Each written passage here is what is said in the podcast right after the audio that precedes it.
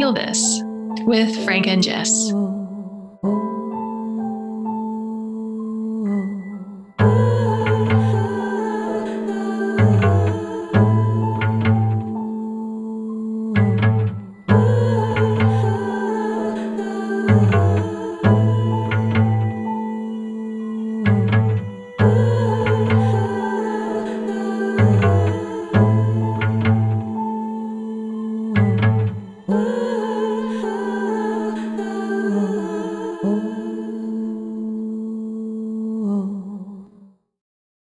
Welcome to Feel This, a series of experiential conversations between me, Jessica Olberz Singleton, and Frank D'Amato, where we explore trauma, healing, and awakening through the lens of relationship. What are parts, and why are we always talking about them? In the first of our Looking Into series, we're exploring internal family systems.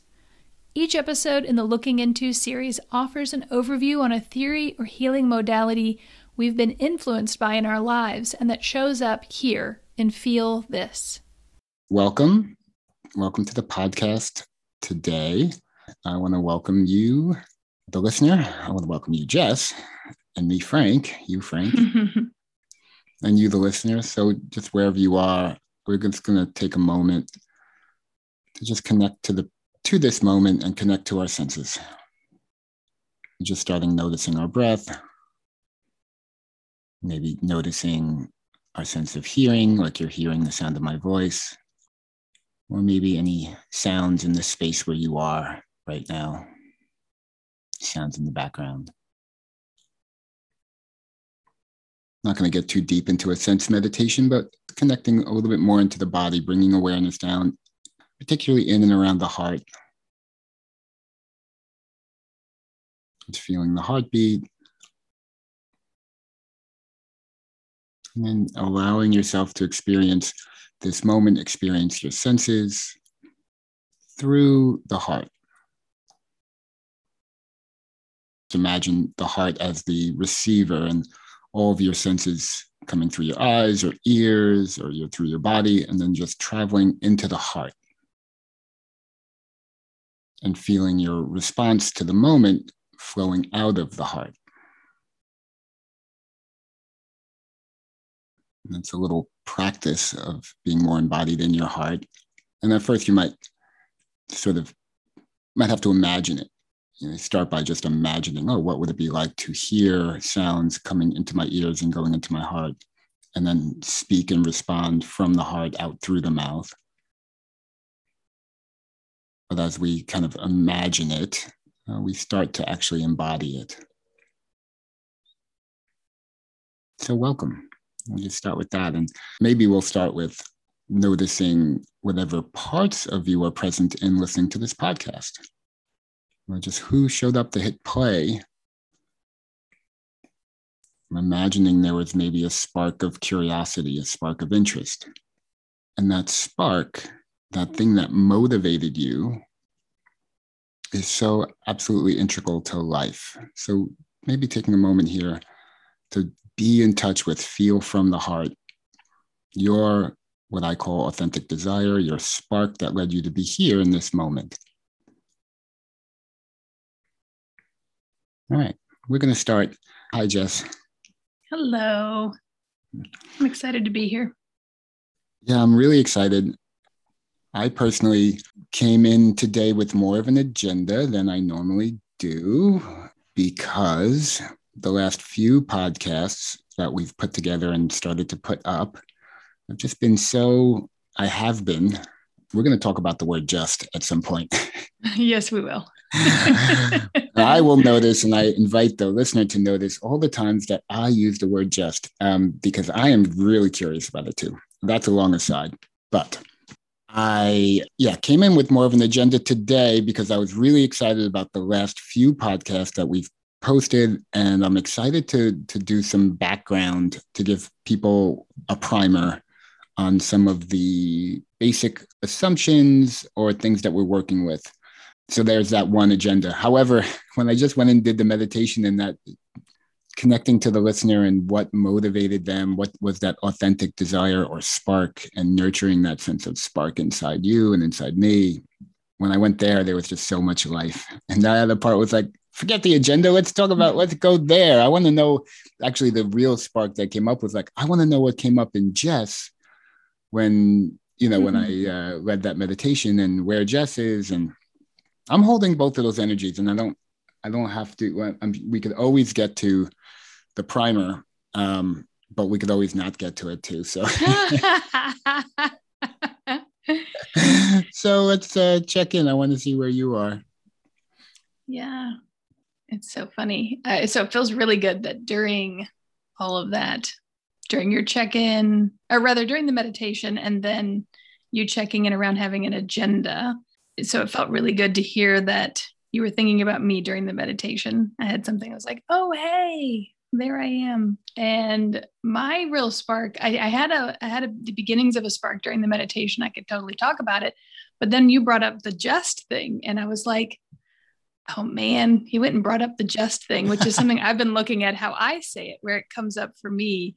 And uh, I got really excited. But as I often do, I will pull, I have cards that I pull. And the cards I pulled before we started are the cards for what does the community build together, followed by the card for the teacher, the teacher parts. Mm and our inner teacher and how when we hear something that we learn from someone else it brings up our inner teacher that mm. it's not someone else teaching us something but rather what brings that up within us and how do we access parts of us that that know what we know and learn and grow and so there's something about those that i was like oh this really fits with the agenda that you brought and i'm excited about the potential for a little bit more structure even though it's hard it's hard. It's like we're we're breaking the rule of staying truly in the present moment and uh, letting the agenda take the wheel a little. So anyway, that's what I'm noticing right now. Well, yeah, and I'll tell you, my energy feels. I definitely have a. It's it's such a great mix. So, of the quote unquote agenda and the manager who's like, this would be really good for the podcast for listeners, you know, across time that people would have a place to land and have a, a, a kind of map of the lexicon and, and understanding. That part's there, but there's also this authentic desire to do it. Like it came up rather spontaneously from my like excited energy. And it's this really nice place where both sides of the equation, the uh, and we're actually going to talk about this if you don't know internal family systems. So for me, both the managerial side, which is looking at that one that says, oh, this would be really good. You know, we should do this because it would be really good to do the primer, right? Even though the other side, like what feels good in the moment, is to talk about the justs and everything that's just coming up right now, and that's more of the firefighter side in internal family systems lexicon. So we'll, we'll we're gonna we're gonna dovetail and go all the way back to that. But just to say, I feel like this is a great time. I don't feel forced in any way. It feels very genuine and authentic desire to to move into that space today. That's great. That's great. Yeah. I did have a part come forward. I'm really excited. Like I'm genuinely excited. I, I want people to to know this and understand this. And it feels like it's it's what we need to have an access point to this for people to really kind of dive in with us and what we're offering in these other podcasts. And then I also had a part that was like, and this is a common part for me that's like let's just hurry up and do it just hurry up and do it uh-huh. so so we can play it'll just uh-huh. take a uh-huh. minute just you know that part's like yeah and of course i can have my whole day be taken over by that part uh-huh. the playing never happens but right well that's a really great space because what that brings up in me is this very wise manager i will say who is saying well let's make it play. It's it, we want it to be play. You know, mm-hmm. we want mm-hmm. even this to be play. And then it's like, well, how do you do that, right? How do we do the thing that might, from one perspective, feel like the thing we need to do, or like homework, or the thing we should do, right? Like, oh, it's a little, it's a little in that realm of obligation, a little bit, and that's a big, that's a big thing that I hope to talk about in future episodes. And how do we take that energy and make it playful? How do we get into flow, play, flow, right? How to get into rhythm with life? How do we do both? And that's a big question. So there's an opportunity here. Mm-hmm. And it's mm-hmm. actually the opposite one one impulse is actually quite the opposite of the hurry up and get it over with it's actually the slow it down and be in touch with right like really like wow wait what's really here if we take this one little moment at a time and what comes up for jess and and adhering to and you and me and you know really yeah. yeah and making a lot of space for the moment right it's all alive in the moment rather than going into an automatic teacher part that's just going to check a bunch of boxes of what things I have to name or explain. And open up for the authentic curiosity and engagement in the moment, like what arises right here as we move into it. And I already have like this really genuine curiosity, like, oh, here's the context of how we're coming back to this together is I have done all this training and you've been a client in my practice, right, with my IFS practice. So you've learned IFS through me, and it's really an interest. And I've learned it through Dick Schwartz and IFS, right? And I've taken in and mixed it with other models and have my own way of embodying the model. So I was already interested in like, oh wow, what's Jessica's conception of internal family systems? What what questions if if we make the space to start to flesh it out, I really began began to be really curious about what would arise in you as we talked about it what would what is your perception of it? And then i get to hear like oh that's your perception that you've gotten through your through a lot through my work from you know my understanding of it that i've shared with you and your own mixing it with your own world of work and how you see the world. And so almost like getting to put all these different frames on the table and and connect to them in the moment. And i was like oh this is that's that's really fascinating. Like I could see as I picture that, you know, diamonds with all these different facets and the lights just banging through in all these different ways. And like, oh wow, there's all these different ways to look at this framework through our two really, you know, beautiful lenses of who you are and who I am. So I'll pause there. Yeah, yeah, yeah.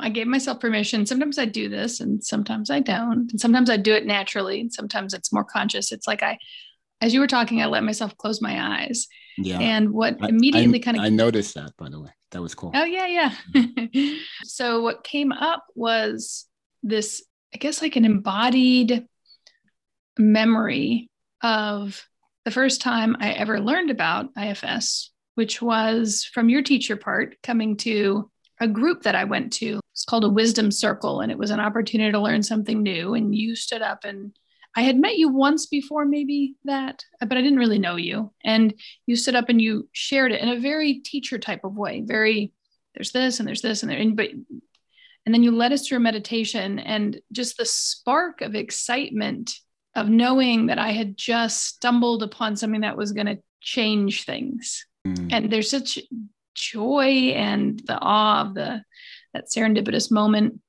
So that was one thing that was really hmm. feeling that and feeling the the joy of that. The other thing that came up was a part of me.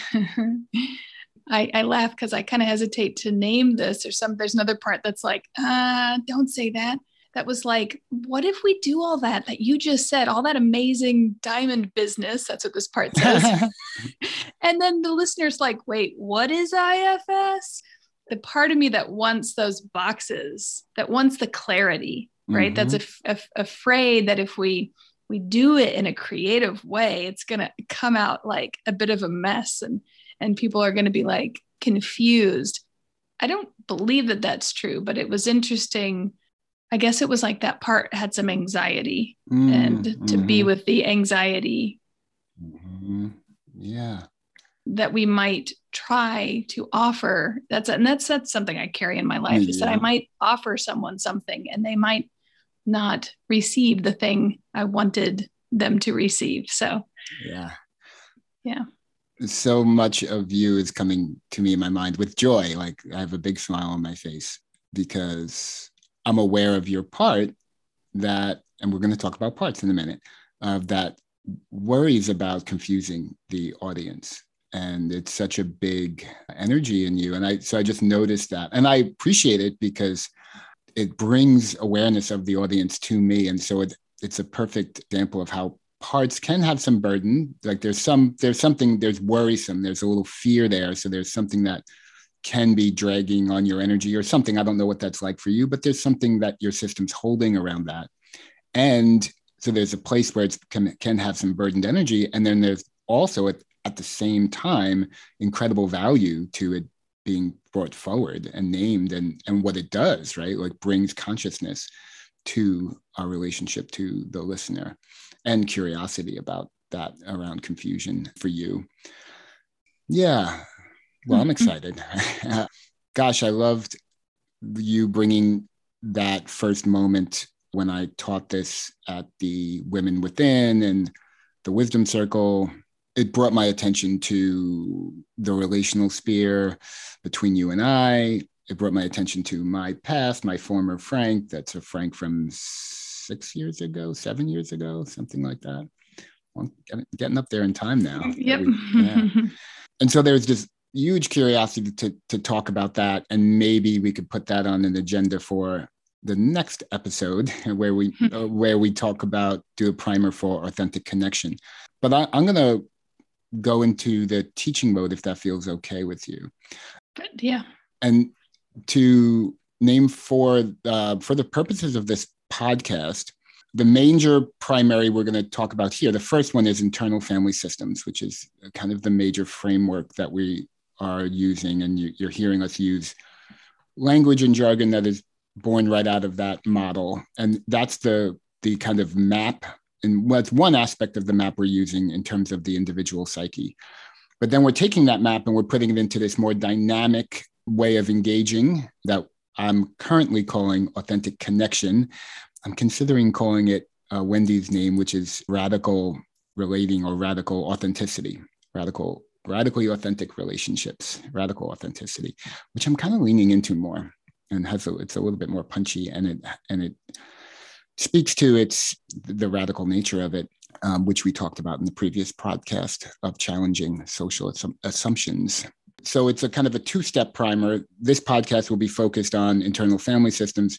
The next, we're kind of like taking internal family systems and we're placing it into a relational dynamic of another model, and that's what we'll be talking about here.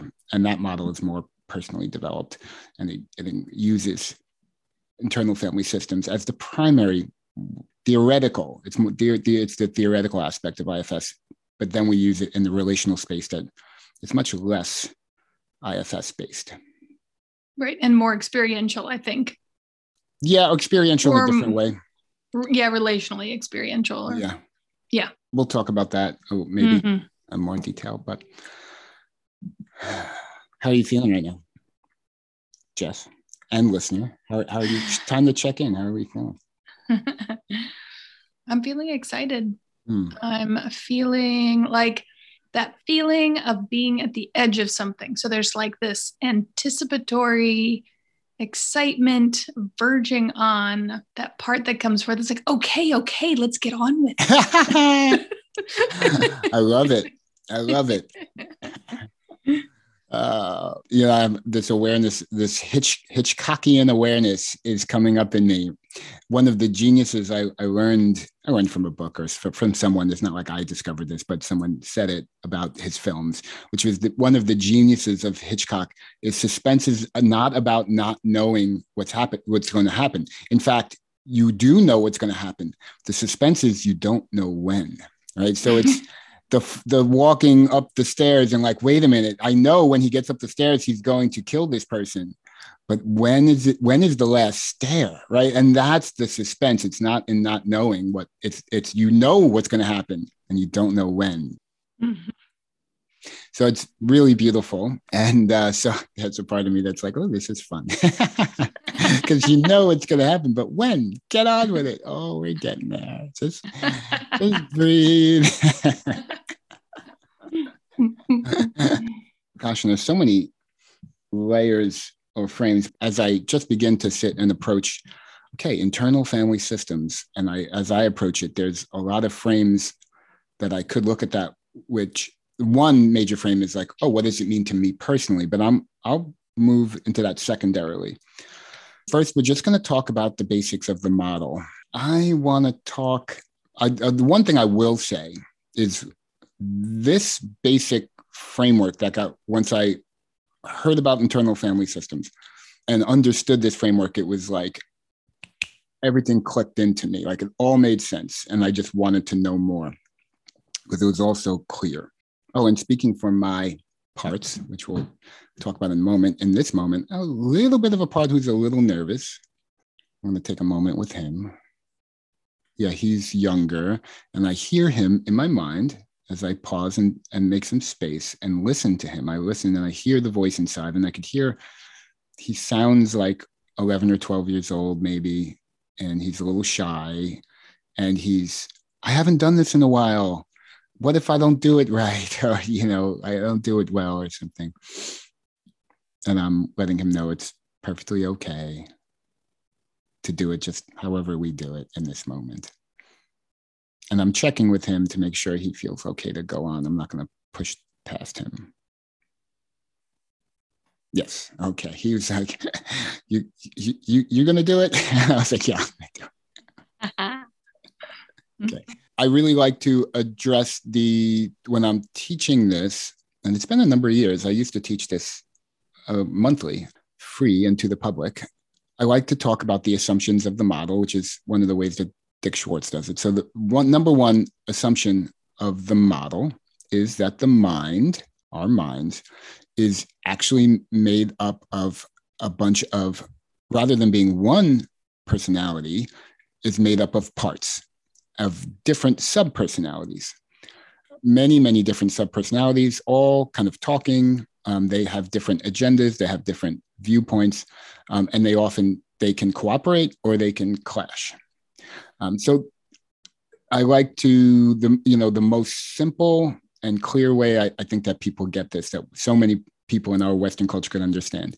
We have different parts of ourselves that wore it out, and so one super classic example is the part of us that will say, you know, I really should get up and go for a walk.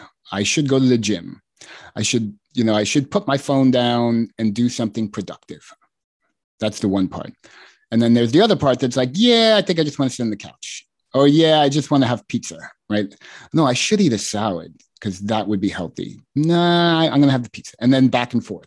It's one of the most simple examples of that, but I think we could all identify with that type of inner battle inside ourselves. Right? Does that For sure. For, for sure. sure. And mm-hmm.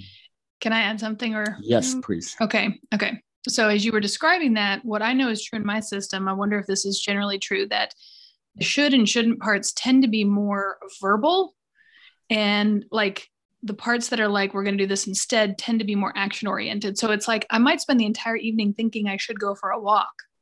And then it's not until i'm going to bed that night that i'm like i didn't go for a walk. What i ended up doing was listening to my audiobook and puttering around the house or watching a movie or it's almost like the parts of us that we think we should be like are more forward and conscious and the other ones sort of just for me at least take over the system and just yes. end up going into action or not action depending right.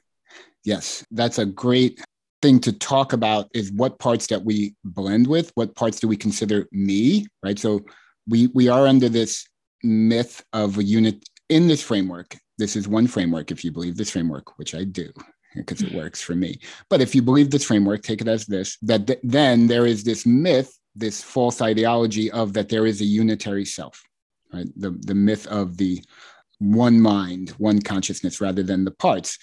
And there is a lot of suffering that comes up in that myth of that one consciousness. Let me explain that.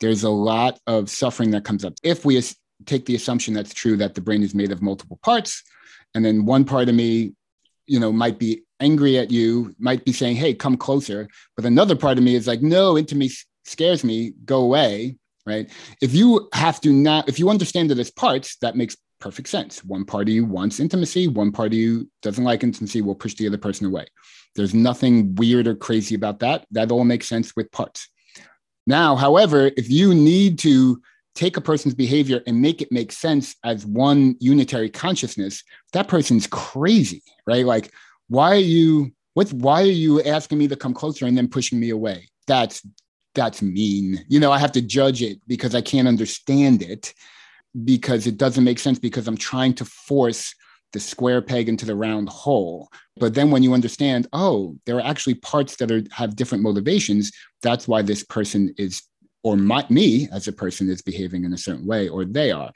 Part of so that's one of the great benefits of understanding opening up to the framework that the mind is made up of parts.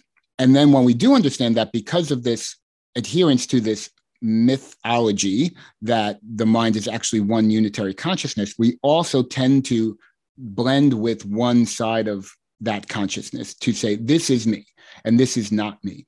So I, and we say, I want to go to the gym, but I just end up procrastinating, right? So we identify with one, we identify with the, the ones that have the higher cultural value, be productive, be healthy. Ooh, we identify with that. We say that's me.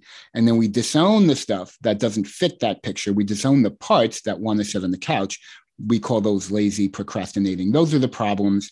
And then you can see a, a million self help books on how to eliminate those bad parts of yourself, which is uh, a whole trope that we are challenging in this model. And we'll get more into that. So, that is assumption number one that the mind is actually made up the, these different parts. There's a sub step, a big sub step that we'll go into, which is the three major categories of those type of parts. Managers, IFS, they call them firefighters. That's my least favorite name. And then what's called the exiles. I call them soothers. Yeah, you call them soothers. Yeah, that, that's a good word too. So that's number one basic assumption that the mind is made up of these parts. Okay. Number two assumption is that in addition to the parts, there is this thing called in IFS we call self with a capital S. It's also called the authentic self. That's a, a com- thing we call too. It's either self or authentic self. And the authentic self energy carries, and IFS uses this idea of the eight C's. And it just gives you a flavor of the type of energy that self energy is. And it's compassion. These are the big two compassion and curiosity. When we're in a state of being open, mind open, open minded towards whatever's coming up in a truly open minded, curious way, that energy, that self energy, when we are open hearted, really compassionate, right? Really open, really caring, that is self energy. There's some other C's there's clarity, confidence, connection right? It's very it's a very connective energy. I'm not sure if i'm going to remember all of them Cur- courage? Courage. Yeah it's courageous. Clarity. But you're getting the sense of the energy and that is such a, a huge part of the model is so not only do we have what the parts look like but we also have what is the the higher self and the authentic self or self energy and that energy is the healing energy. That is the the the energy that we're looking to access in order to create more sense of internal harmony. So you have number one assumption the mind is made up of these parts that are in various states of conflict. And in fact they function um, in inside of you these different parts. They fight or cooperate much like a little internal family hence the name internal family system, and it works as a system. That's what we call internal family systems. And I'm not going to branch off. I have a mind part going, oh, we could branch off into talking about how Dick Schwartz discovered it. You know, I don't need to. That's Dick Schwartz's story, and you can go on a million places and hear him talk about how he how he discovered and you know came to yeah. the one i heard was uh, when tim ferriss interviews him um, yeah. so that, that was a pretty good primer and, and you could meet get to know Dick Schwartz and more about IFS. Yeah, when my managers get more together, we will have all kinds of links for people when we so people can find about internal family systems and such. So, number one assumption mind is made of parts that function as a little system inside you. Number two assumption that there is, in addition to the parts, there's this thing called the higher self. And that's what we're looking to lead. We're moving towards having being what's called in IFS self-led or having self-leadership we want to be led from this place of curiosity compassion connection right? And we want the to re, we're kind of reorganizing the system so that the parts aren't quite not quite in control. The parts are doing their right role in our lives but they're self-led. They're kind of grounded in this self-led energy. And then number three for me the the I don't know if they say this, but for me, what I go through is the assumption is that that we could actually do something about the relative state of that internal family system, right? If we take assumption one and assumption two, we put it into practice in by relating to the parts from the energy of the authentic self, it creates more harmony. Be, we can unburden, and we can now we will bring in trauma, how does trauma play into this map? Right? And we'll talk about that. But one, there are parts. Two, there is self. Three, we can do something. And the thing we do is highly relational and experiential. We can actually talk to these parts directly.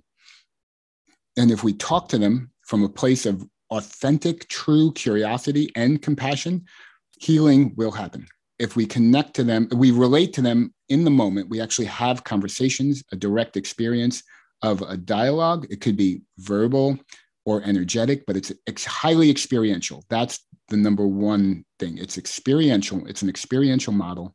It's a relational model where we're relating to the parts from that energy of self.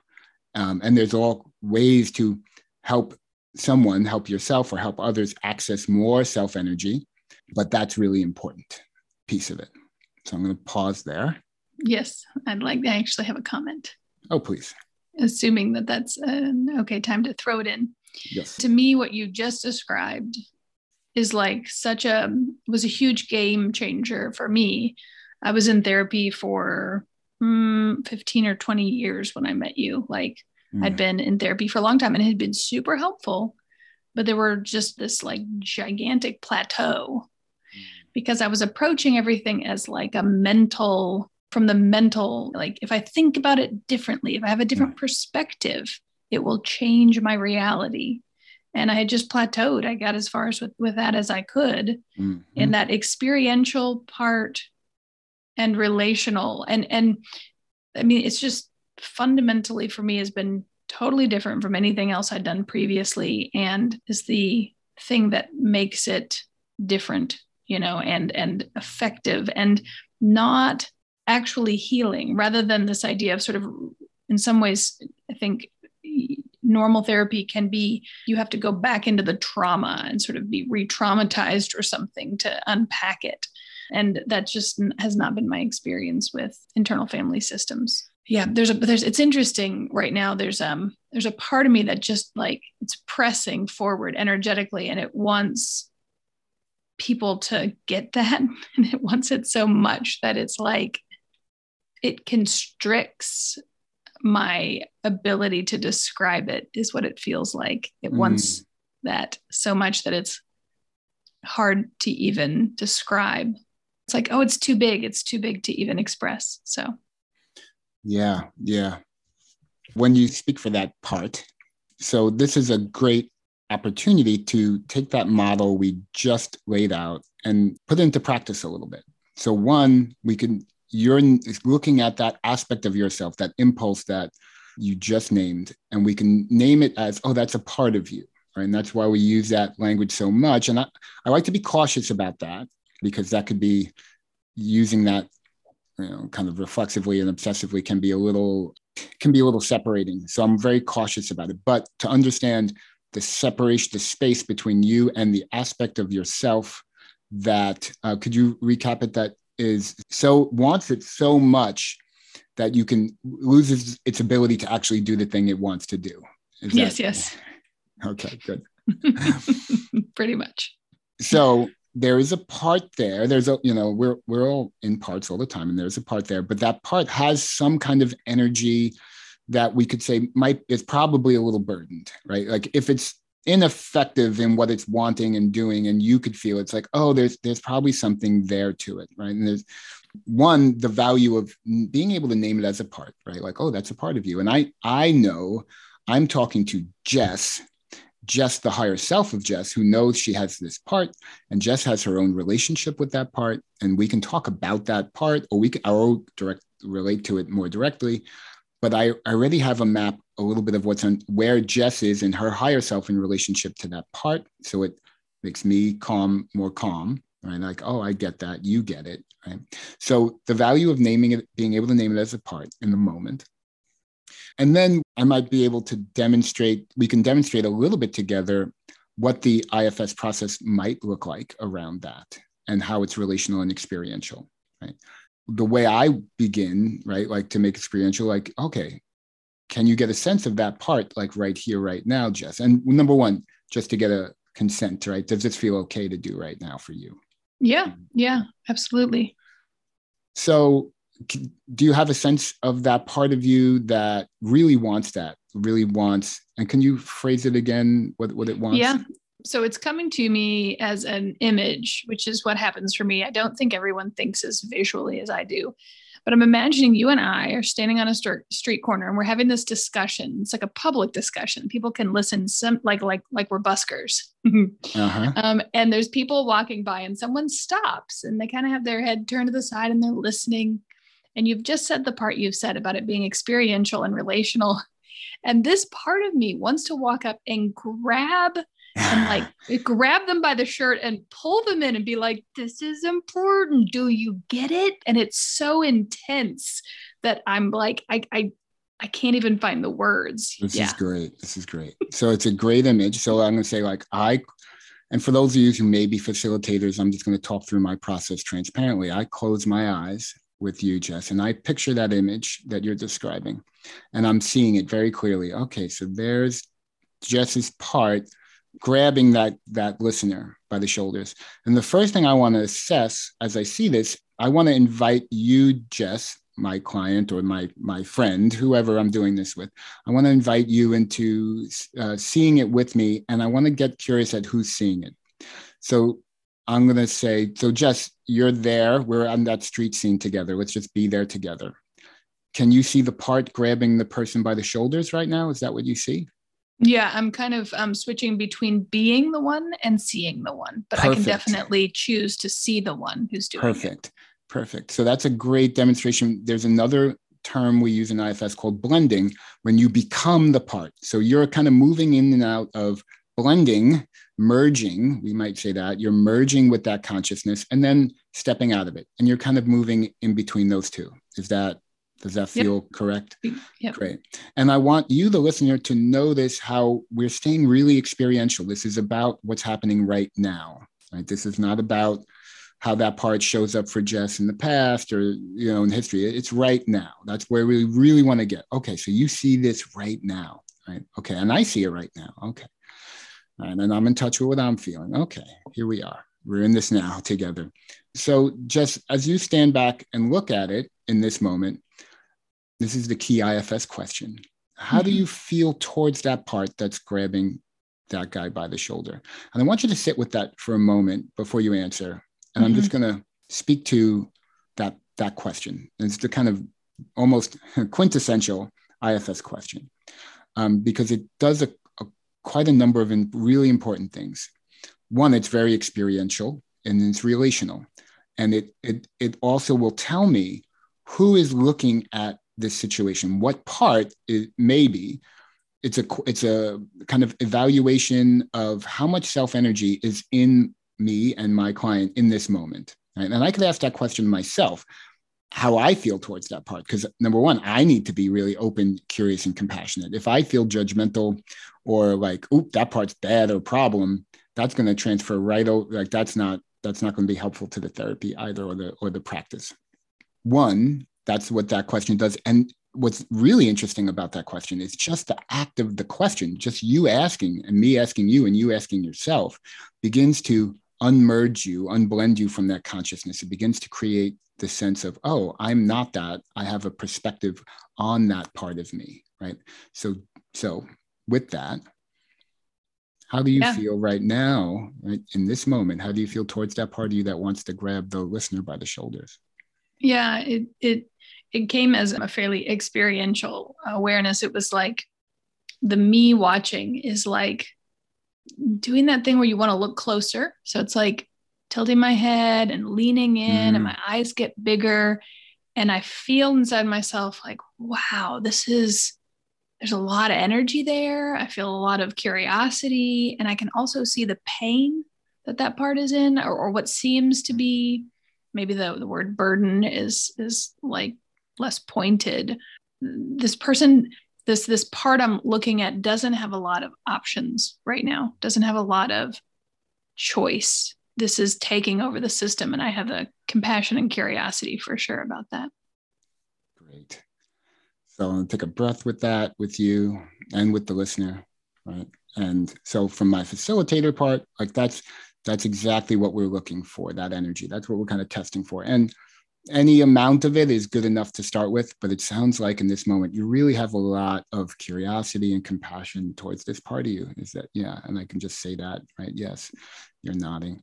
So now here's mm-hmm. the important part. So now we've kind of assessed right, okay what who's here? I feel a lot of compassion curiosity too. There's a lot of self energy in the space right now. So the next movement is to express it. So we're going to make it very real and relational. So, Jess, I want you to take a moment. I want you to make contact with that part. Now, this is the part that gets maybe weird for people, right? Like, oh, I, I can talk about myself, but actually talking to myself gets a little scary. Like, you want me to talk to myself? You want me to express things? And one thing I always like to say is, you know, we're talking to ourselves all the time. Like this, all this mm-hmm. stuff that's going on this is happening all the time unconsciously. We're talking to ourselves when we're like, I should go to the gym and no, I want to eat. There, there's an actual dialogue. So we are already talking to ourselves all the time. The parts are. Now we're doing it just from a more conscious way.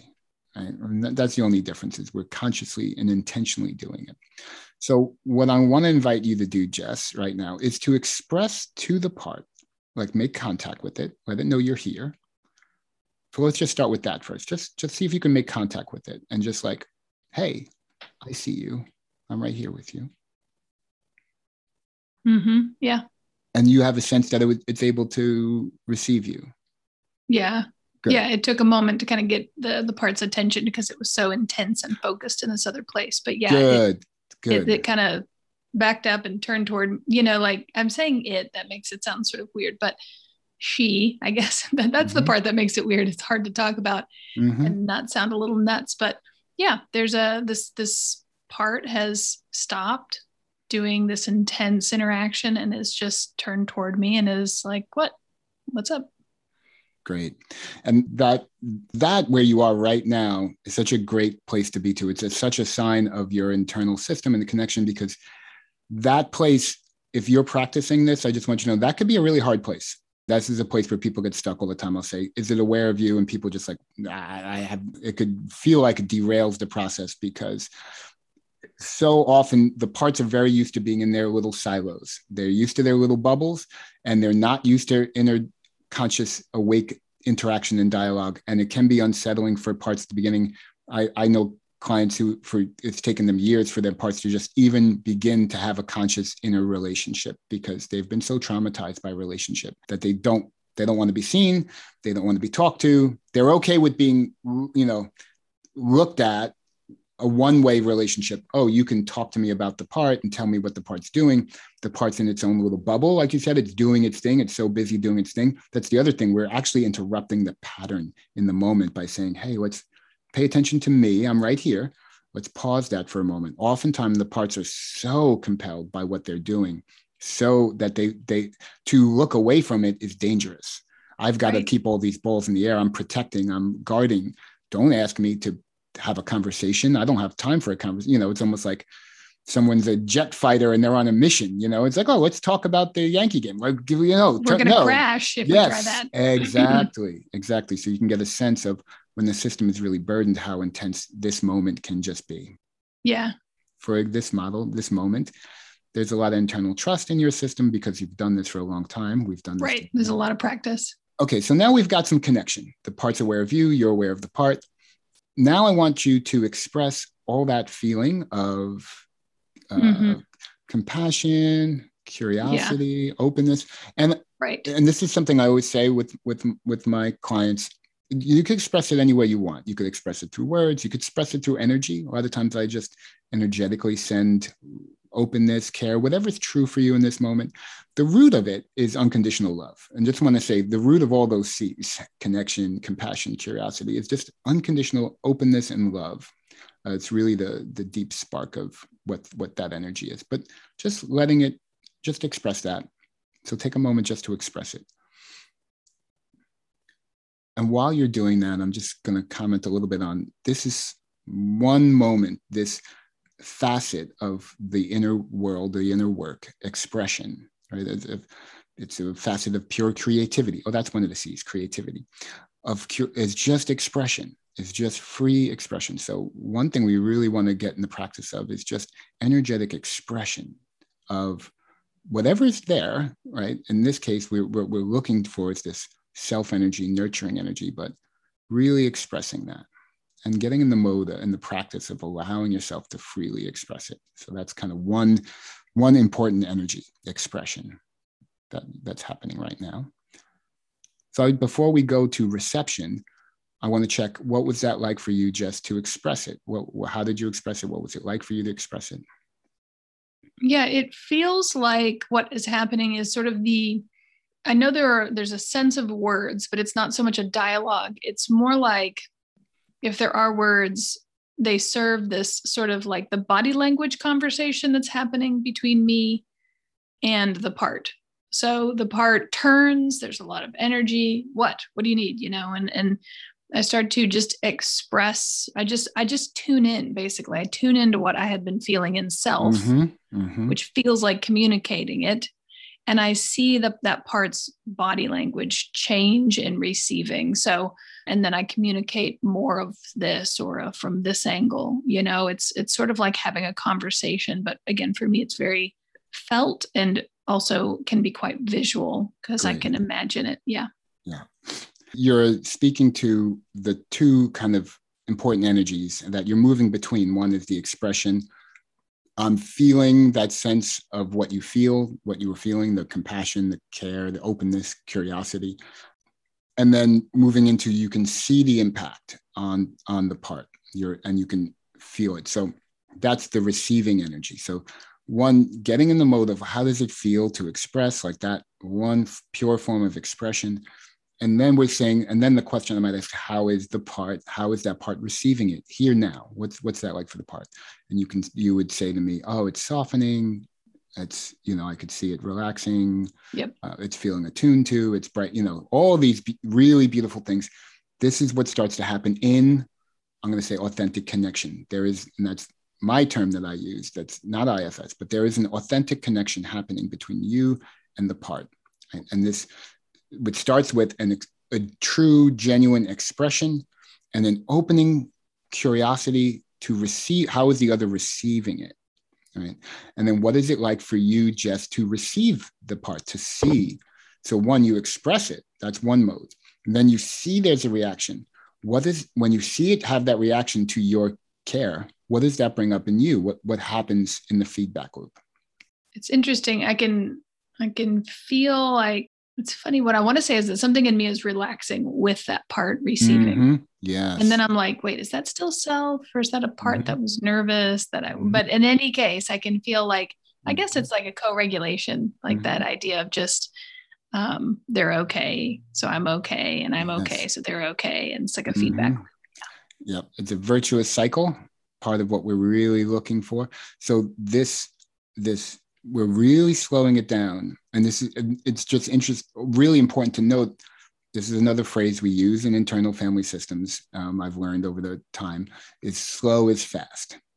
The slow the more we slow this relationship down and we notice we haven't really done a whole lot here except make contact express some care and compassion and notice how you how they receive it. Go really slowly your nervous system is like really slowing down. This part's nervous system is really slowing down.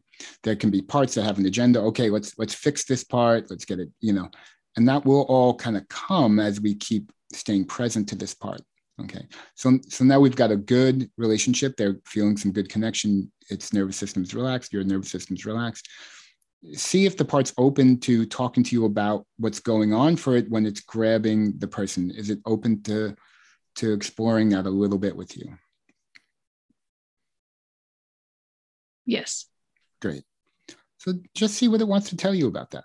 And, and we could ask some very specific questions here.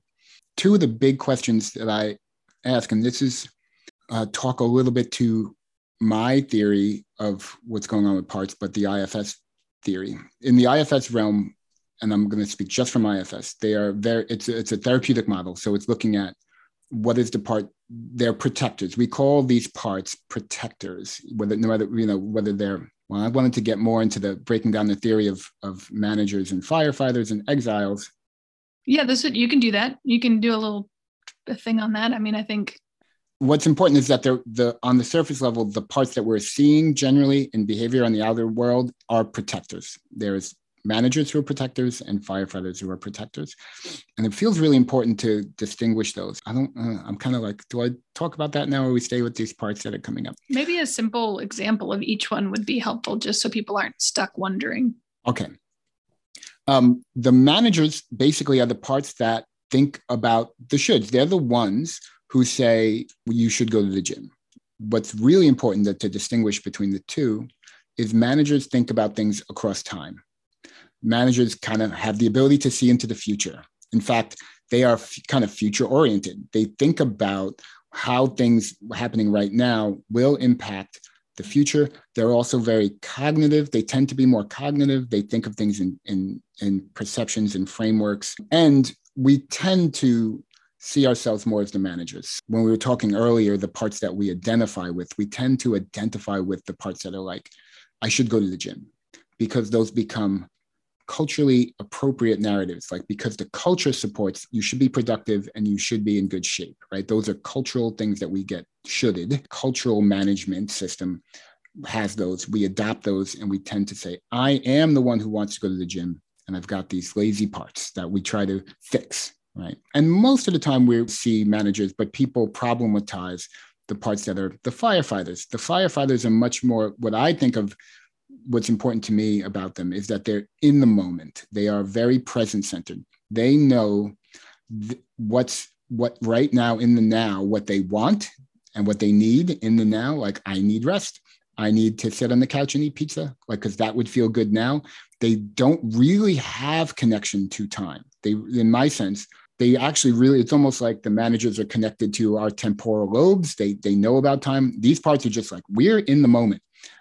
This is what feels good right now. This is what feels good right now. This is what's different to me about how I picture the model in IFS. IFS is very pain oriented. The question is, what are you afraid would happen if you didn't do this? So th- there's the one question that I was going to get to. I'm hopping all over, but it'll be okay. we'll come mm-hmm. through this together. Um, this is a big question. What is that part afraid would happen if it didn't grab the listener and get them to see this? Right. So what is and the, you're speaking to the fear, and that's going to lead us towards what we call the exile, which is the parts that carry shame. So we'll, we'll talk about that in a minute. Let's say ask that part. What's it afraid of if it didn't grab the the listener by if didn't get them to yeah the thing i hear first is that that this person who has a passing interest in what we're talking about isn't going to fully get how helpful they're going to think it's just any old healing model. They won't understand that it's got the potential to be life changing. And we're going to follow that. And if that were true, if that comes to pass, then they might at a moment that that that we start talking about something that doesn't pique their interest, they might just walk off. Ah, okay. They might walk off. Okay. So take a breath with that. And what then? Just if they walk off, then their life is just going to continue being full of pain. And and if their life continues to be full of pain then i've missed an opportunity to be helpful. you missed an opportunity. And what does that mean about what would your system make that what would that mean about you if you you were not able to be helpful to them? Stop me if i if you want me to do something different but what happens is very quickly i jump to what i know to be true in my system which is I have strong stories about if I can heal other people, I can be in relationship with them and I can be connected with them. Whereas if they're going to go through life in pain, then I have to stop my own healing process to save them so that I cannot be, so I don't have to be alone. It's sort of like this bigger story that I, you know, I'm familiar with. Yeah. Yeah. So that makes a lot of sense. That makes a lot of sense. So take a moment right now and just check that out with the part. Like that's a story you're familiar with. I want to check it right. out in the now does that feel true to the part that it's afraid of being alone that if if i if you don't help people come along with you if you don't help them get this that you're going to end up being alone yeah i can you know the visual that comes forward is i'm talking to this part mm-hmm. Right and, and we're, we're having this moment as i was telling you the overarching story that i know to be true in my system this part is like run off and grab the person and mm-hmm. brought them back uh-huh. and is like showing me this person and saying this is me this is me in ah, pain yes. this is me alone and in pain like it's it's it's like this part is saying everyone that that walks off and doesn't have an opportunity to get the healing that this might offer them is like a mirror of the parts of me that are that had that spent so much of my life in pain that's what i'm noticing yeah yeah so I want you to really let that part know that you're really getting it right now. You're really getting it. How are you feeling towards that part? This is kind of a check in of like what's present for you. As it's showing you this in the now, how are you feeling towards that part? Just really compassionate, like really mm-hmm. like um, feeling the expression of how important, how how big a deal mm-hmm. this this whole cascade of, of interactions that comes from the the source of like pain being isolating mm-hmm. that's right and all that comes from that now now jess i want to check with you and I, I think you do but i want to make it explicit do you see in this moment how this is about your pain like the part that is wanting to get the listener to not be in pain it's your part that's been holding so much pain inside you that it's really trying to help can you you see that as you're hearing it? Yes, yes, totally. Yeah, totally. So let's make a proposal to this part. Like, what if we could help those parts of you that are in pain from the past, who were so kind of confused that that the ones it's trying to protect? What if we could really help those parts in a more direct way, in a way that didn't have anything to do with the listener, but but actually had to to do with us being able to help connect and heal and really nurture those parts of you, Jess? Would it be open to that if, if that were possible? Yes, it's all theoretical of that part right now, which is funny to say because you and I have been through this process so many times, countless number of times. Right. And yet it's still, I right. mean, I think that's something important to just say that some of what we're doing here is super familiar and there's things that are not i'm not struggling with that i did in past you know years or times some of what's going on is just like so in the moment that that part is like I don't even understand what that means. Like right. they're, they're, they're, the only way is to grab people by the scruff of the neck and be like, no, right. you don't get it. Right. Wait, I don't know. You say there's another way. I'm willing to try it, but I, I can't see it. That's right. Yeah. Yeah. So just, just stay with it for a moment, Jess, and just really let it know that you're really getting it, really getting where it is, and let it know it's okay for it to be exactly where it is right now. And when, when just so you know, Jess, we're not going to go any further with this process. Is there mm-hmm. any anything from this moment, from where you are, where you see this part, anything your system needs from this moment, if we move into just a little bit more talking about this experience? I guess what I'm feeling is like wanting to express to this part that I really get the importance and the bigness of this so that it doesn't feel like we are walking away proverbially that we're just walking down the street and um, right doing the thing it most fears right yeah. that that's not what's happening so and yeah t- take your time with that and I'm just going to comment to the audience while you're you're in process doing mm-hmm. that. But again, this is speaking to the highly experiential nature of this. It's not talking about it. It's really checking in in the moment. What does that part need, or what do you need to say to that part before we move on? And you had a, a knowing of what that was, and then yeah, really experiencing it. Like, go ahead and talk to that part, let it know, and just as having that. So just highlighting the experience, experiential and relational nature of of what we're doing here. Yeah, oh I got it. We're good. Yeah. good. See, okay, yeah. And I could see the smile on your face and like, okay, I know that. Right. So great. Welcome back, Jess. yeah, thanks. it's funny. I had parts that while we were doing that were like, in theory, this seems like it should feel really vulnerable, but then I had other parts that were like, this is the human experience. This mm-hmm. is, you know, like I'm excited to I, I, don't know if anybody will get anything out of what I said, but I'm excited to share it in any case. So mm-hmm. yeah. A couple of key ideas so we named there's managers and firefighters, and underneath what we call the exiles, they usually carry the burdened beliefs. In another model, um, which I really like, AEDP, Advanced Accelerated Experiential Dynamic Psychotherapy. It's a weird name, but it's a great model. It's a very relational model. But in their model, the core of what drives all of our pain and angst is painful, insufferable aloneness.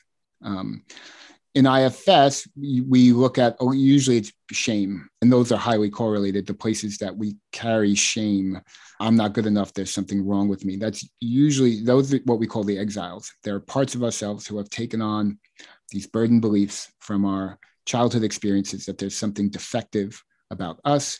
There's something de- defective about the way we love or the way we relate. There's something inherently bad or wrong about with us.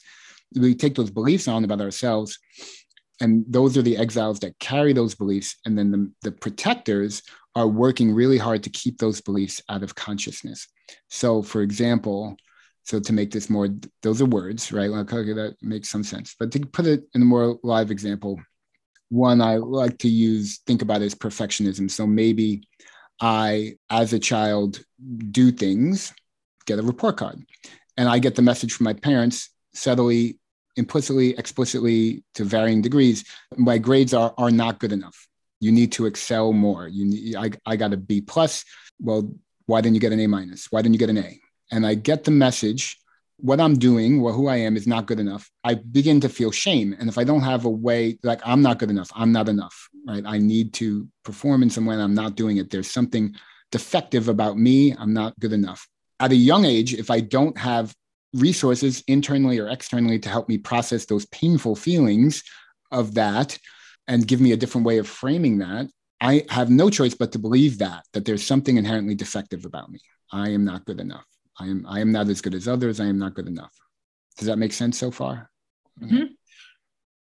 once that's there that becomes this really really kind of poison energy because if i'm not good enough or if there's something wrong with me well then and if other people see that then I'm going to be basically excommunicated from the tribe. Like I'm not good enough to be right. It's all relational. Like I, am not good enough some way. So the system must cover that up. No one can see that I'm not good enough. So how do we go about covering that up? Well, one strategy is I'm going to try harder. I'm going to I am going to be so perfect at my schoolwork, at whatever I do, that no one can find flaw. I will never have the moment of someone saying you're not good enough. So I will get A's, A, A, A, A, A, A, A, A, A. Why? Because if I get an A minus or a B plus, that feeling of I'm not good enough begins to arise, and then the system goes into panic mode. Right. So the managers are proactive. They try to prevent. They understand time, right? So they understand consequence. So they try to, if I get a, a B plus, that I'm going I'm going to get pain in the future. So I'm going to do what I have to do now. So in the future, I don't feel that pain. One of the typical things then, let's say, okay, you get A's 90% of the time, 100% of the time, let's say almost, and then you get that one B plus. Now here it is, the shame. I'm not good enough floods the system. It feels horrible. It feels terrible. That's where the firefighters tend to kick in. And the, those firefighters are like, that's why they call them firefighters, because the shame, this painful feeling in the moment, in the now, is so painful. We have to we have to get rid of this pain somehow. And there's different strategies for that. And that could be alcohol and drugs, that could be sex. Usually it's high reward activities that that can equally flood the system with good feelings. So I get drunk and it immediately makes that shame go away, right? In the in the moment. I can dissociate. Dissociating is a is a firefighter, quote unquote, activity. It that immediately can numb the pain. So the nervous system has this way of taking out the pain that's in the moment. So those are the different strategies that the parts are using as protectors to protect this underlying shame that's underneath it. Right? And so in one model in IFS, everything goes back to shame.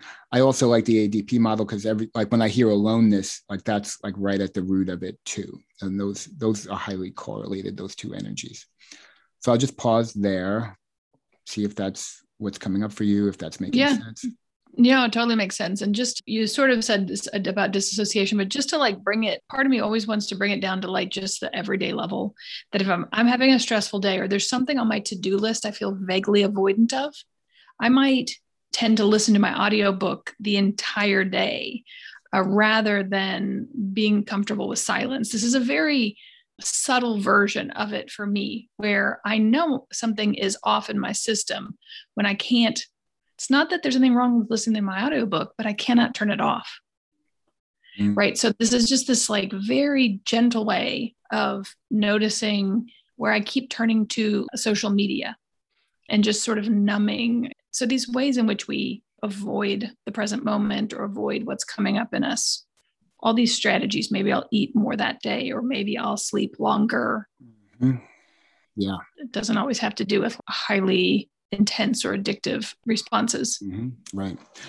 And it does create this battle inside because then mm-hmm. the parts want us to be more productive and then parts like ah you know i'm overwhelmed i'm stressed out from the intensity of this fear that's running my system's running on if i'm running on perfectionism for an example i'm working working working trying to get everything perfect trying to get the trying not to mess up running on fear then i get exhausted and so i need a break from that. So i drink or I even just play on my phone. Then the managers come back on the other side and they start and they might be doing it while you're listening to it. What are you doing wasting your time?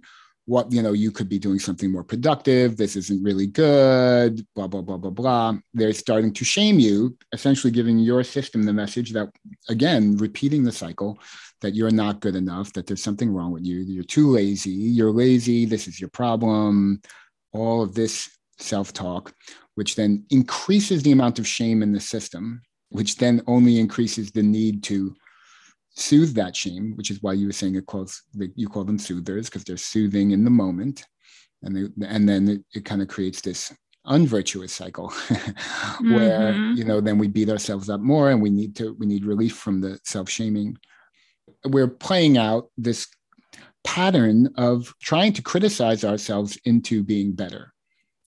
Yep. And that is a cultural trope. It's a cultural thing that we learn, and it's a complete myth in that it's necessary. Can it work? Can we can we beat ourselves up into better behavior?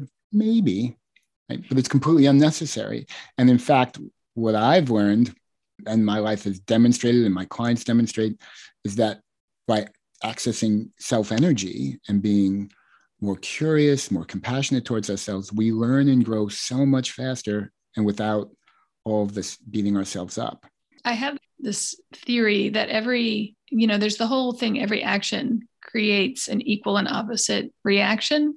But in my mind, what I say is every reaction creates an opposite and equal reaction. Mm-hmm. It doesn't matter if in the moment, which the moment could be a minute or five years, if it looks like shaming yourself into quote good behavior is working, it's only going to look even worse later. Like it's always going to rebalance in the system mm-hmm. one way or the other. I just don't believe it's possible long term to actually no. make that work. Yeah. No, no. I really love this phrase the medium is the message. Essentially, what that means is well, it means a lot of things, but one way of saying the medium, the way in which you present whatever it is, it is what gets passed on. If I'm trying to shame you into being a good person, the medium is shame the medium becomes the message, right? Mm. My, I'm thinking my message is be a better person, but really the medium is the message. And if I'm shaming you, the message is shame. And that's what I'm doing. I really have found that you, can't get away from that. Right. It feels like a truism to me. Like we are trying to do something. If we're trying to control people in the name of being good. The medium is the message. Control. The exactly right. Yeah. Yeah. Right. If, we, if we're yeah we're bringing oh we want to bring about change through shame and fear, but we're it's for this higher good. It's for the higher good of we want to bring social change or we want to bring a rev, you know whatever it is personal change for this higher good that we're doing this you know bad thing. the medium is the message. We end up passing along the way we do it, not not the content. And this comes back to the conversation, well, how we'll talk later about the difference between the content and what's underneath and the importance of that. We often think, yeah, I'm trying to get this message across with force. God loves you, so you must believe that. Whatever whatever that message is that we're trying to force onto other people, what we're really conveying is force. Mm-hmm. And that's what people are taking in force. For it's about force. I wandered off the path a little bit there, maybe I don't know, but I'll check in. What's coming up for you here in this in this now? Let's check in here. Yeah, I, I mean, I felt the, I really felt the value in what you were sharing, Mm. and then I got curious. I was like, where are we? Uh-huh. What's next?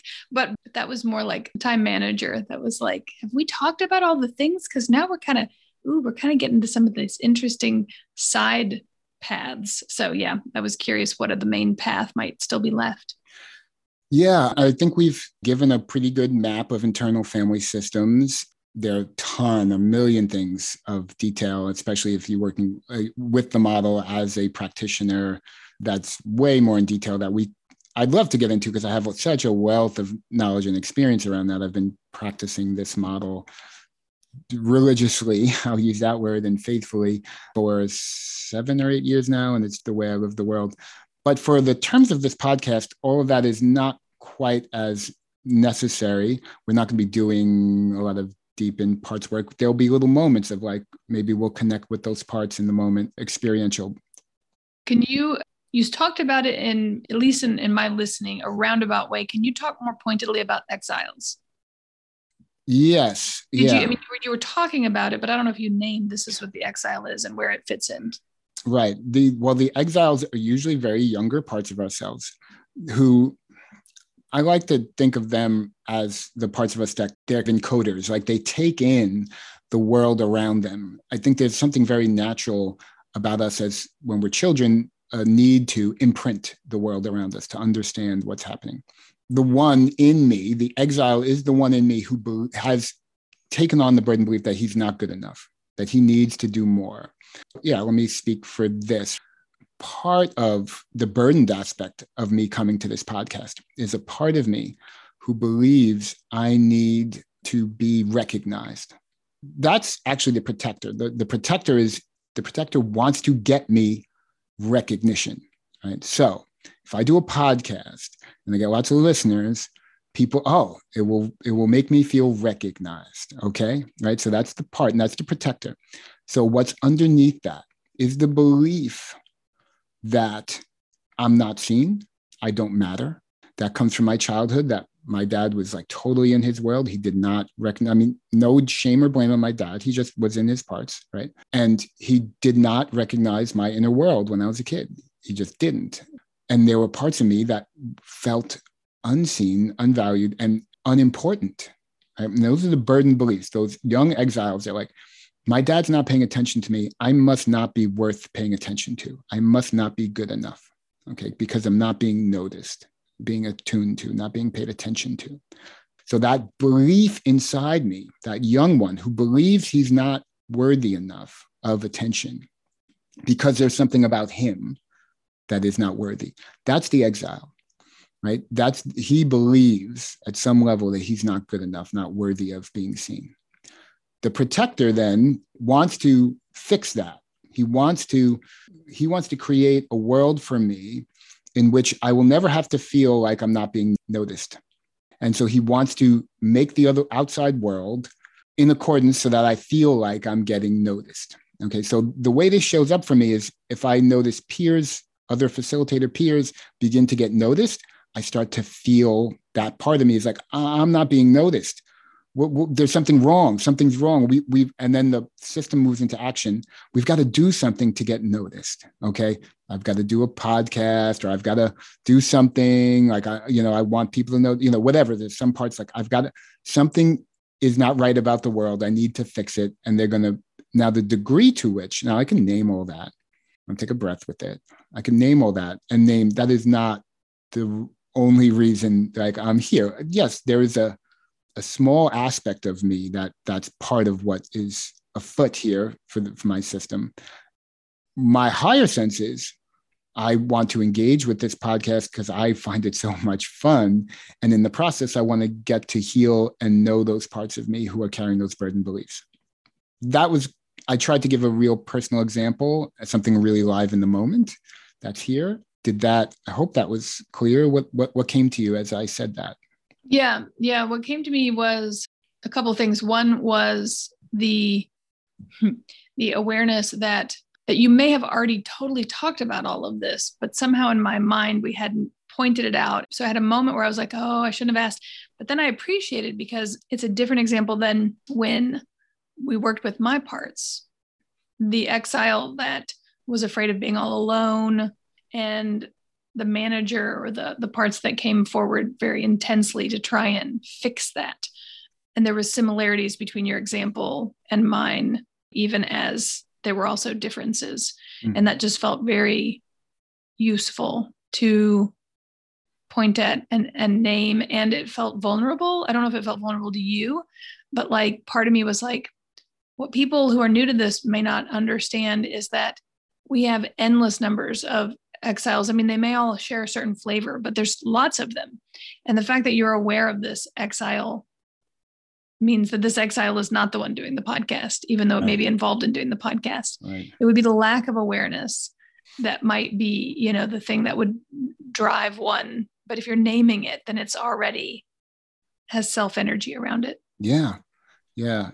And you naming that just brings up, yeah, this is not from the part of us that thinks, okay, we've got to, you know, we might want to try to perfect ourselves and could have a part that's like i'm not going to engage unless i'm doing it from this totally higher sense self place. And I, I have no quote unquote selfish or less um, less than ideal self motivations. That's not realistic. And it's not human. These parts of us are they're present. They're engaged in our lives. We don't need to wait until we're in some type of higher state self before we engage with life. We want to engage and be aware as it's coming up. This is a living dynamic as I'm going through this process with you with the podcast. It's why I do it. I, I call my YouTube channel Living Therapy because it's healing through living. I'm living my life. I'm engaging with this. I'm seeing what parts come up. I'm engaging with them. I'm caring about them as they come up, and I'm being present to what's here it's part of fully engaging with life by fully embracing the parts of me that are present and engaging with me and making that okay. And it's really what makes it okay is like you said it's the awareness it's the presence to with what is. We're never we're never going to be in some kind of like idealized perfected state of humanness. The only idealized state of it is to be okay with our humanness. And all of it as flawed or as off balance as it is to be in a state of like oh yeah and that's okay. It's okay that i have this part that wants to have some type of notoriety. That's okay. I just don't want to be driven by that. I don't want that part to ever trample my relationship or my respect for others or my respect for myself my respect for my deeper values which are healing and to get to know those parts of me to help them. Yeah. Mm-hmm. yeah yeah, all of that feels good. And I guess I'm just naturally kind of like checking in and reflecting on what it's been like to make this episode. Mm-hmm, mm-hmm. What I'm noticing is. Can you hold that for a moment? Of course, of course, absolutely. I feel this call to recap the importance of what we shared here today for the podcast, which is to have a sense in yourself as you're listening to the podcast of what it means when we talk about this part of me, why we're using that word part. I like to sometimes, if the word part feels odd to you, you could interchange it with this aspect of yourself, this energy in yourself. That's all fine too.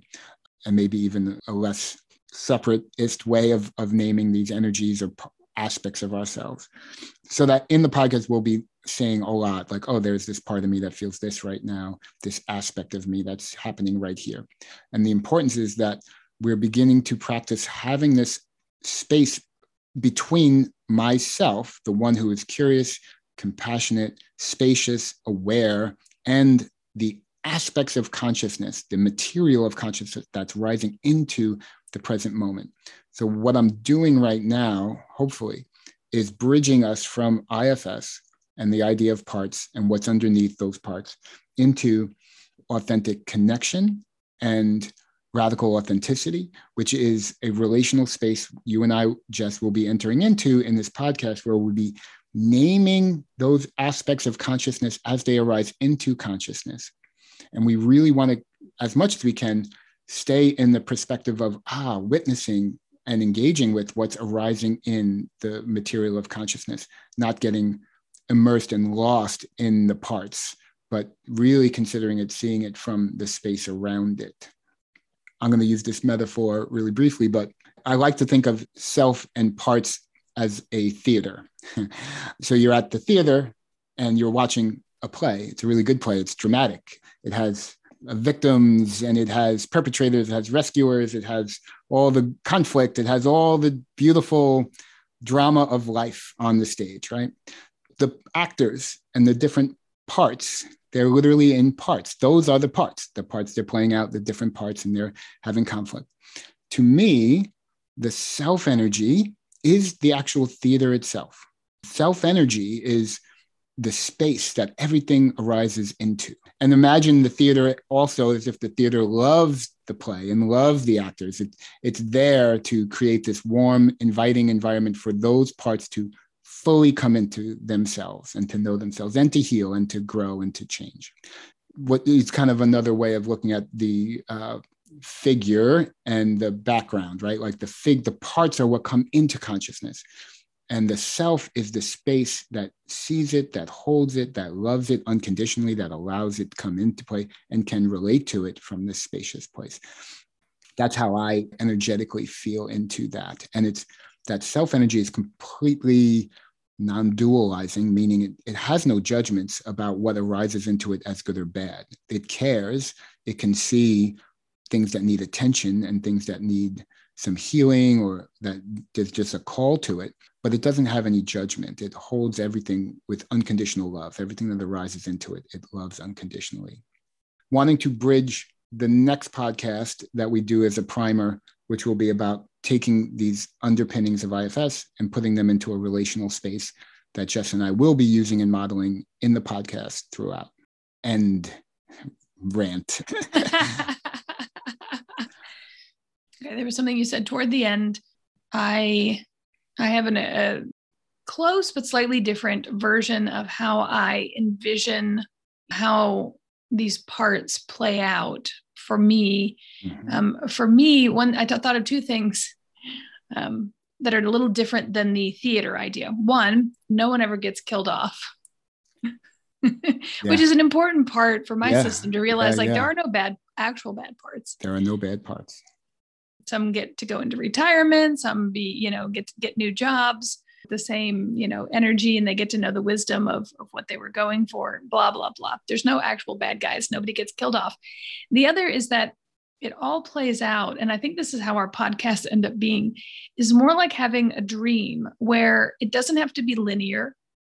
It doesn't have to really mm, quote unquote make sense. I mean it makes sense. It always makes sense but it's not necessarily logical, it's not necessarily linear. And in the moment, being connected to our parts might mean one is really strong in one moment and then gone for a month, like nothing, depending on how you're interacting. Mm-hmm. And that sense of it sort of coming into being and out of being moment by moment uh, that there's no real control that we have over it it is alive and happening in exactly the way it is meant to happen moment to moment in this nonlinear mm-hmm. evolving way mm-hmm. whole of what you just shared is, is a nice lead into what i was about to share a moment ago which is that doing this podcast has felt somewhat it's felt less satisfying than our normal podcast because i have been bringing myself out of the moment and more into a theoretical or logical place, which has been the place I've lived most of my life in. but I have missed the nourishment that I normally get out of allowing myself to be super connected to myself and to you, and not so much connected to the information that I want to share, even though I know the value of that. It, it hasn't felt as quite as good. And, and then I had a part that was curious like maybe one day I'll be able to do all that. I'll be able to share specific information and still stay in that nourishing, in the moment connected place too. Mm, yeah. I'm noticing hearing you in the moment. Um, just a, um, some sadness, like, oh, because what happened in my mind is you named that. And I took a pause. What happens often inside me is like an internal checking, like, oh, how does that feel for me? Is that true for me to some degree? And it was not. I felt very, I feel really alive. I feel really in touch with what I'm feeling. I think there were a few moments where some energies came up that I my parts chose not to speak to because we had this slightly higher agenda to flesh out the model. So there was just a couple of moments of mm, no, it's not go down that path. But there was a sense of that felt okay, and I felt connected. I just felt really connected to my body as I was going. So there was the sense of like, oh, I I didn't have that experience, and then a felt sense of some gap between my experience and your experience. And that's when the sadness came in like, oh, it's a little different. And I can sense in the part what it imagines is distance between you and I, which is the sense of sadness. In myself, so again, it, as you practice this, you listener and you, you, me, you really get to be able to sense the difference of how the part perceives things that sadness the part has a belief that oh we need to be on the same page we have to feel the same things to be connected. But in myself i'm like this is okay yeah it's, it's fine that jess is having that experience. I'm, it doesn't mean we're disconnected or distant just we're having a slightly different experience of this now. So there's and i could feel the difference of perception between the part and myself and i can have an experience of of allowing for both of those at the same time. I can have compassion, understanding for maybe the younger part of me that wants my friend to feel the same thing I feel so that we're on the same page, we're, we're in unison, has that idea of connection and that felt sense of connection. It really likes that feeling when I feel excited and in flow and you feel excited and in flow. But in myself, there is under knowing and a deeper knowing and I can feel that deeper knowing as it kind of calms in my system that actually difference and being able to connect through difference is a kind of, I'm going to say like a higher form, not to be too hierarchical, but it's a different level of connection to be able to, oh, that's your experience. This is mine. And we're, and we're still connected. That's a really powerful place. Mm-hmm. Yeah. I could feel like as you were describing that an awareness that, oh, I, I came into this on some level at some point a part came up that didn't trust and maybe for good reason I, I, don't know but just an awareness of a part of me that didn't trust that i could teach something and stay connected. And it's interesting then without real judgment but more with curiosity and compassion i get curious of like if i if that lack of trust is what created the disconnection Mm-hmm. Or if the lack of trust was an actual pointing toward this is something you've never done before, so you don't know how to do it, or curious of how not being conscious of that part and having a moment with it maybe affected the experience, but also being really grateful, glad in my system that I can look at all that without a that sense of judgment that I would have brought in in the past. Mm-hmm. That's like, oh, oh, that's interesting. Uh huh. Yeah what just came up just now as I was listening to you, I had this little part of me that was like, oh, it knows your teacher and knows how good your teacher is. You've told me so many stories about, and I felt it in our space here about how you've taught yoga. And it's so clear from from the stories you've told me and how you have presented yourself how you have taught things that that is patently untrue that you meaning the statement that maybe I can't be present to myself and teach. Oh, like I just had a part that brought forward, like Jess has told me a dozen stories where it was in every one of those stories, it had to be true that you were in touch with yourself while you like you could not be responsive to your students in the way or responsive to their needs if you weren't attuned to yourself and others to some degree. That was the part that said that that, that can't those two that can't be true. Therefore, and I'm not hold on to this belief, but this is what the part is saying. Therefore, there must be it must be more about a part of you, like you were saying, that doesn't trust, that doesn't see that is already happening, that you already have that access. From my perception of you, I don't know what's true, and who knows what's true, and whatever that even means. But from my perception, it definitely is more the former than the latter, meaning I don't think there's anything about you actually disconnecting other than this internal not trusting part of you that then gives you the felt sense that you're not connecting. But it does seem to be true from the outside to me. Mm-hmm. Yeah, no, that's really helpful.